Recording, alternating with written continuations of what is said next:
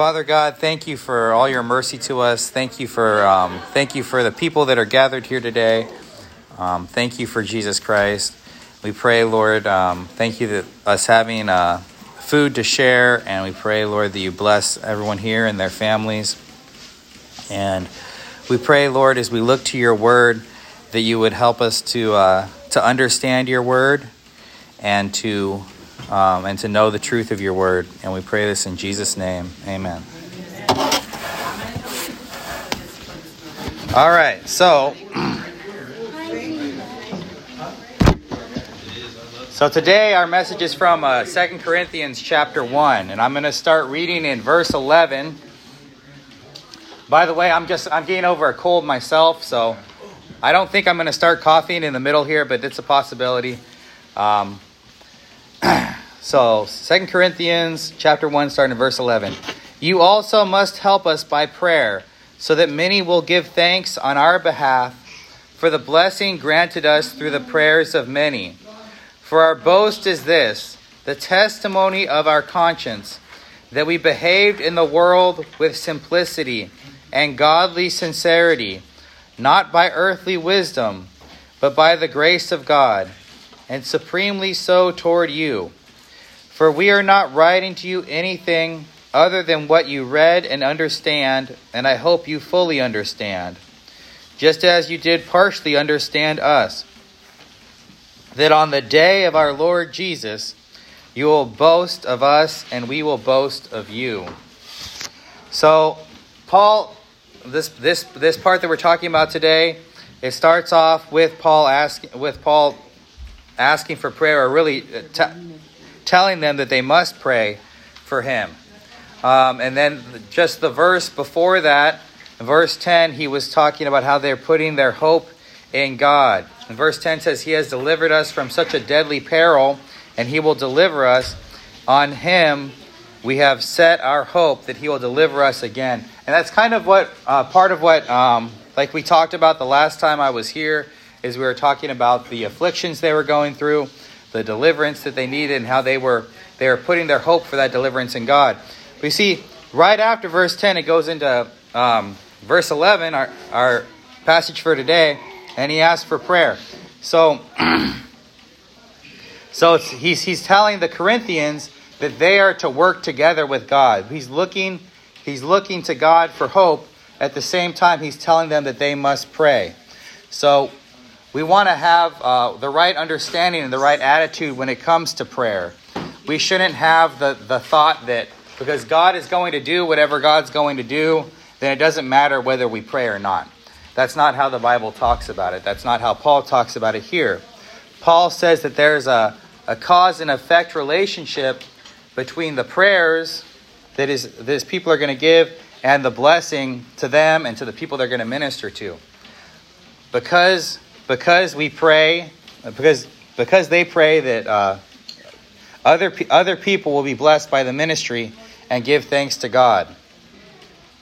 God is in control of all things, and so he, he doesn't need us. He's in control of all things. But one of the ways that he that he that he's planned to work His will, one of the ways that he's planned to work in this world is through the prayers of His people, and it's a blessing and a privilege that we're able to take part in in, in the work of God.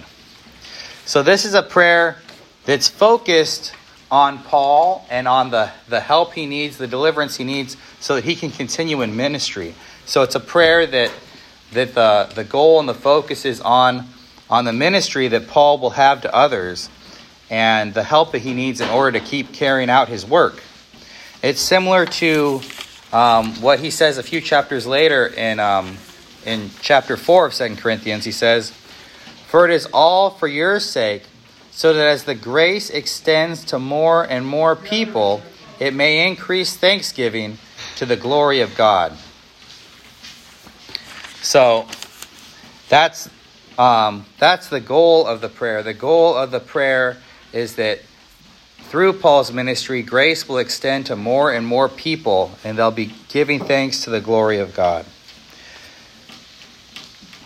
So we see that um, it's a specific kind of prayer. This isn't the same kind of thing as like um, asking God for help when people are sick, although, you know, that's something that, that we should do, that we're called to do. Um, and actually, we, we, were just praying for, for a lady in our church who's, who, who's taken to the hospital. Um, and it's not, it's not the same kind of prayer as thanking God, although that's something we're definitely supposed to do. We should be always giving thanks. But this is a specific kind of prayer for Paul um, that he'll be able to continue his work. And it's a prayer that he'll be able to overcome the challenges that are facing him so that the ministry will be able to continue, so that more people will be able to hear the word of God, so that God will be glorified. And uh, so it's a prayer that's focused on the kingdom work, a prayer that's focused on the ministry.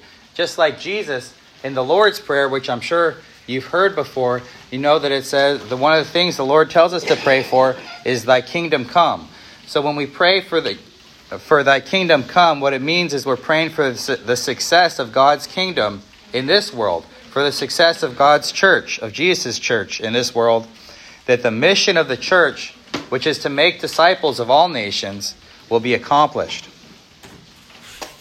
There's another place in, uh, in Colossians where Paul also asks for prayer. He says, Continue steadfastly in prayer, being watchful with it in being watchful in it with thanksgiving. At the same time, pray also for us that God may open open to us a door for the word to declare the mystery of Christ. So that's something that we should be praying for continuously, that there be an open door for the word, that there wouldn't be obstacles that, that we would overcome the obstacles that are set in our way and that we'd be able to um, to share the, the, the word with people. And I think this is a this is a conviction for myself and should be for for Christians that we need to be praying for our elders, we need to be praying for our pastors, um, and for the and for the work of the ministry. And that's something that I think myself I don't always do as much as I should. Um, and this is a way that all believers can participate in the ministry by praying and must participate in the ministry, like it says, you must help us in prayer. And the Corinthians that Paul was writing to, they didn't have the same ministry that he did. They didn't do the same things he did. They didn't go around to different cities and start churches, or not all of them did anyway.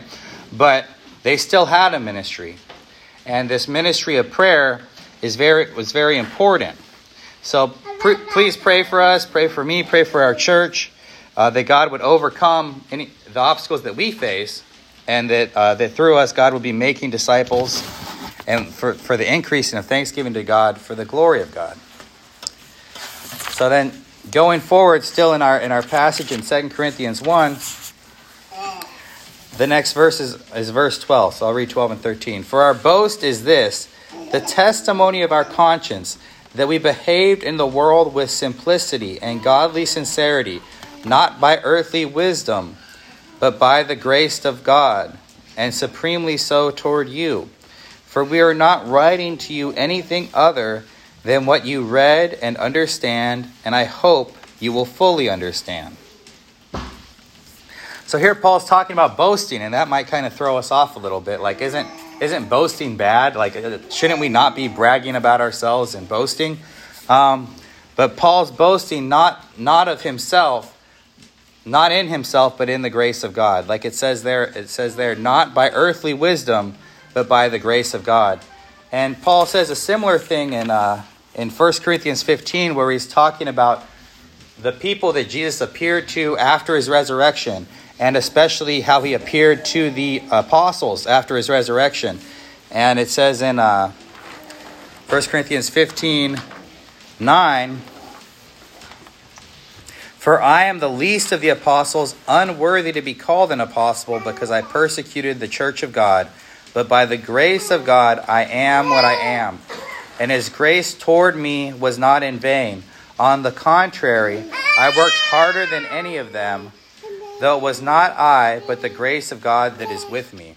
So he's saying, I'm not bragging in myself. In fact, I'm not, he's saying about himself, he's not even worthy to be called an apostle, but he's, but he's boasting in the grace of God, what God worked in him.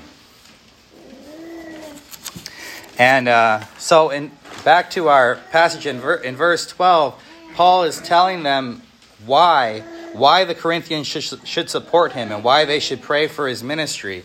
He says, the testimony of our conscience that we behaved in the world with simplicity and godly sincerity. And we should, I think that's something that we can ask ourselves of how have we lived in this world? How are we living in this world? Are we living lives of simplicity and godly sincerity? Because uh, that should be the goal of our life as Christians as long as we're in this world. We don't, we're not trying to seek to make much of ourselves, but we're trying to live a simple life and to serve God sincerely, to serve others with sincerity and be a blessing to them and point them to Jesus Christ. And Paul makes a contrast between himself and those who are um, and those who are living by earthly wisdom. Just like in, uh, there's another passage that talks about that in chapter 4. He says, but we have renounced disgraceful, underhanded ways. We refuse to practice cunning or to tamper with God's word, but by the open statement of the truth, we would commend ourselves to everyone's conscience in the sight of God. So Paul's saying like that contrasting the wrong way to do to the wrong way to do ministry, the wrong way to, to share the word of God to people in the right way. But we have renounced disgraceful, underhanded ways. We refuse to practice cunning or to tamper with God's word, but by the open statement of the truth, we would commend ourselves to everyone's conscience in the sight of God. and that's uh, you know that's the same um, kind of ministry that, that I hope to have that us in this church that we're seeking to have. You know, we're not trying to show off how skilled we are, not trying to make up some new teaching, some new philosophy that comes out of our own minds and show how smart we are. We're not try- not trying to impress with uh, with eloquence or trick anybody. We're just trying to proclaim what this book says. And our desire is the same as Paul's desire that he expresses here in, uh, in verse 13, that they would fully understand. Like he says that you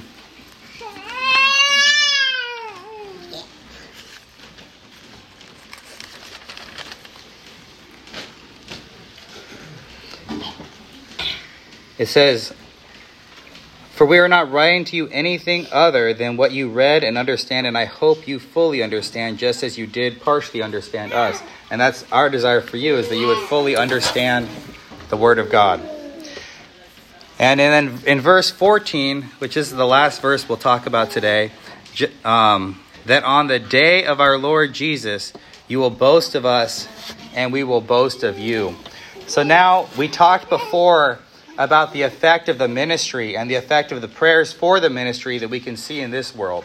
We could see, hopefully, we hope to see more and more people knowing the blessing of Jesus Christ and thanking God for that blessing. That's why we want to support that's why he wanted the Corinthians to support him in his ministry. And that's what we pray for.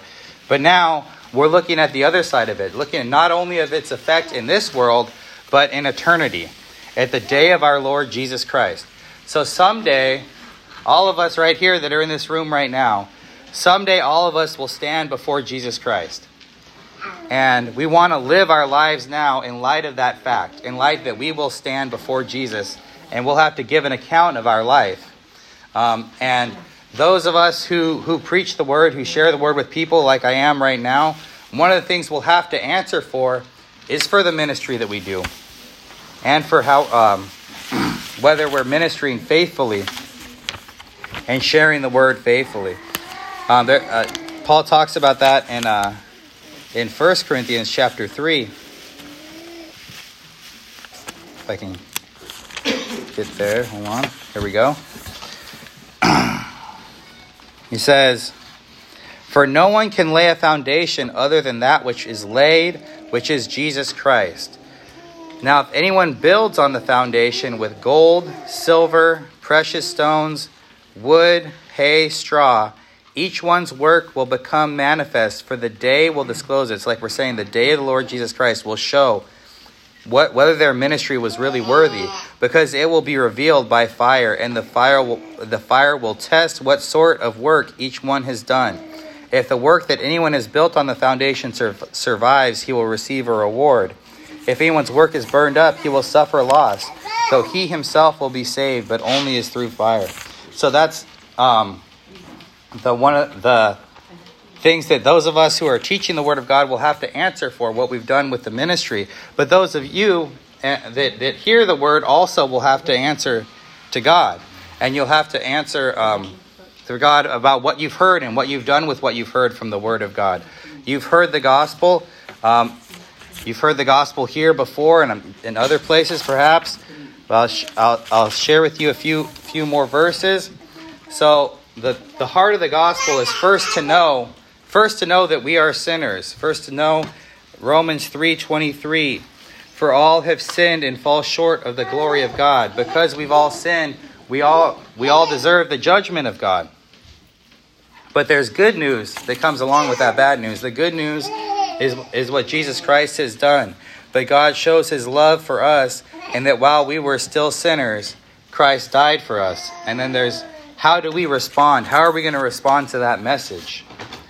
And uh, we see that in Romans 10 because if you confess with your mouth that Jesus is Lord and believe in your heart that God raised him from the dead, you will be saved. For with the heart one believes and is justified, and with the mouth one confesses and is saved.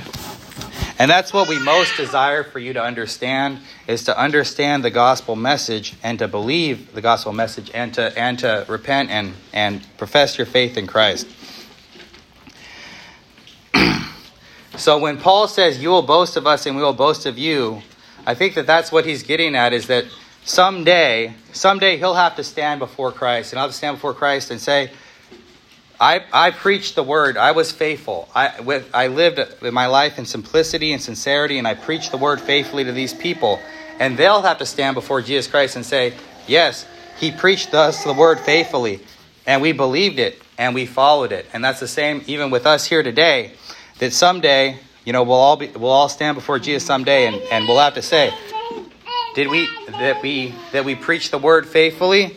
And those of us who hear the word will have to say, yes, we heard the word preached faithfully and we believed it and we followed it. Um, so that's my message to you this morning is to live your life in light of the day of the Lord. And, uh, and also to continue to help the ministry, help us by prayer. Pray for the ministry of our church. So I'll close now. Uh, Father God, thank you that we could be here again. Thank you for Jesus Christ. And uh, we pray, Lord, for the people here that they would that they would grow and understand, that they would fully understand your word and your message to them. And we pray uh, that you'd uh, bless them and provide for them um, through the food pantry ministry here. And we pray, Lord, that you'd help everyone to, uh, to get what they need and to get home safe in the rain. And we pray this in Jesus' name. Amen.